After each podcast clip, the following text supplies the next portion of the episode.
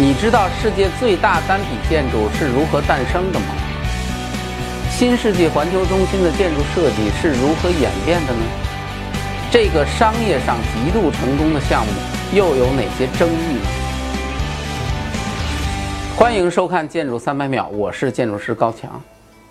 在成都的南城绕城高速的边上有一个庞然大物，就是号称世界最大单体建筑的新世纪环球中心。这个建筑的总建筑面积达到了惊人的一百九十万平米。从地图和照片上我们可以看到，普通的建筑和它在一起，就像是小蚂蚁遇到了大乌龟，那活的根本就不在一个世界。今天我们就来聊聊这个大乌龟的故事。要说环球中心，就必须要说说它的创造者——成都的会展旅游集团。成都有一个老会展——沙湾会展，是成都最早的会展中心。开发商就是会展旅游集团的老板邓红。沙湾会展的前身是一个卖钢材水泥的生产资料市场，而邓红呢，把这个资料市场买下来之后呢，投资建设了会展中心，从此就变成了成都春季全国糖酒会的展场。老会展不仅带动了那个区域的发展，而且把会展旅游集团推上了成都的开发舞台。十年之后，会展旅游集团又开发了著名的世纪城新会展中心，也就是那个新会展。两个会展中心成就了邓红“会展大王”的称号啊，在成都那是相当的有名。而新世纪环球中心项目最开始，邓红只是想要开发一个三万平米的室内水上乐园。用来给新会展做配套，后来呢，考虑扩大为六万平米的，要做一个海洋乐园、海洋世界。而零八年汶川地震之后呢，成都市政府迫切的希望通过一系列的重要项目的打造来提振整个城市的信心。于是呢，和政府关系一向很好的会展集团的这个海洋乐园就变成了扶植的重点项目，要做成成都市的名片。而且把这个项目要求就放在了成都的中轴线上，规模呢要扩大到二十五万平米。好吧，既然已经到了二十五万平米，邓红想了想，那我就再加点菜吧。他先是加了一个四十五万平米的酒店，因为我这有个海洋世界呀，又加了一个四十万平米的购物中心。但这些项目呢，大多都是经营性的项目，很难短期变现。于是又在周围加了八十万平米的办公楼，用于销售回笼资金。最后呢。又加了一些东西，最后整个建筑确定为一百九十万平米，其实就是一个大杂烩。它和普通建筑群最大的区别就是它用了一个南北跨度四百五十米、东西跨度两百米、高度达到一百米的帽子，把一堆乱七八糟的建筑连在了一起。而这个帽子的下面就是原来那个二十五万平米的海洋乐园。而这个帽子在消防审查的时候也起到了意想不到的作用。因为这个建筑是一个超大建筑，国内还没有相关的规范，那审消防怎么审呢？就请很多专家来进行评估。尤其是海洋乐园，那个海洋乐园下面一个柱子都没有，怎么做防火分区呢？最后评了半天，专家们认为，虽然这个是在室内，但是可以理解为是在室外。为什么呢？因为这有一百米高，如果要是着火了，那个烟尘会直接飘到一百米高的高空。而人呢，只有不到两米高，而很矮，反而是安全。那么另外呢，整个建筑的立面造型也是一路的演变。首先呢，邓红据说是学建筑出身的，还是北工大毕业的，所以他在建筑设计上很有一套自己的想法。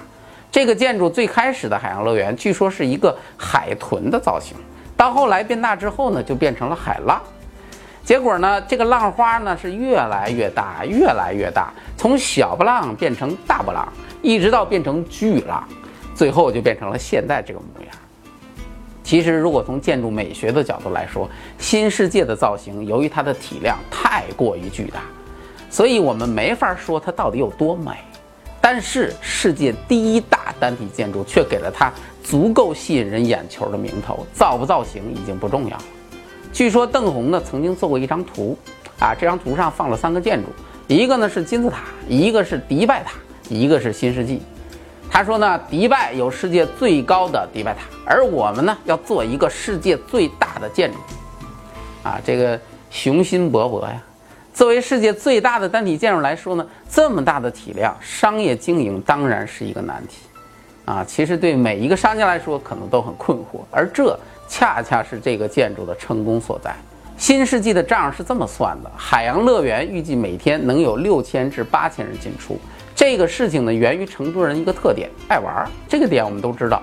由于成都地处内地，所以大多呢对这个大海有着空前的好感。海洋世界的生意当然就很火爆。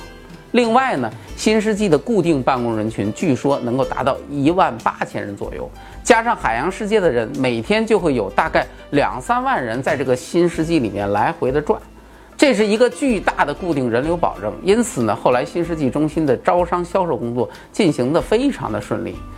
办公楼呢，据说是在建筑完工前很早就销售一空了，啊，当然人家的销售手段也很牛。而商铺呢，则在开业一年就已经招商达到了百分之九十，这个太牛了。所以最终的结果是，新世纪中心就像一个巨大的磁铁，自打一三年开业之后，就把成都南城的商业全部吸住。由于地铁还直通它的地下，有一千多个品牌入驻，还有巨大的海洋世界，还做了一个真冰场，各种各样的特色餐饮，这么一大堆东西聚在一起。这个强烈的挤压着成都的南城其他商业项目的生存空间，因此新世纪的项目的成功掩盖不了它的争议。且不说项目本身，这个拿地的价格前前后后遭到了多方的质疑。就说这个建筑的位置，其实正好位于成都环城绿带的中间。而成都的这个环城绿带呢，它是一个总长八十五公里、面积一百一十七平方公里，号称是世界上最大的环城公园的这样一个绿带，现在呢被新世纪生生的切断。从规划的角度上来说，其实它就是一个不折不扣的违章建筑。而且由于受到四川李春城事件的牵连，邓红也一度消失了，二十个月之后才重新现身，只是比以往更加低调了，据说是取保候审。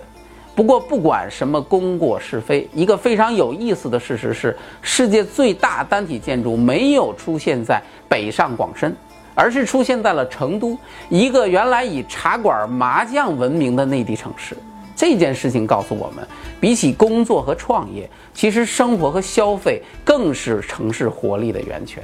以前为其他城市人们所不屑的成都人的那种懒散，到今天呢，其实已经变成了很多城市人们羡慕的一种生活方式。今天呢，我们越来越体会到，比起努力挣钱，轻松自在的休闲来得更加真实愉快。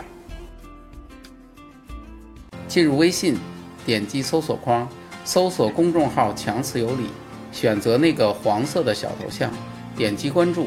您就可以第一时间看到我们的节目了。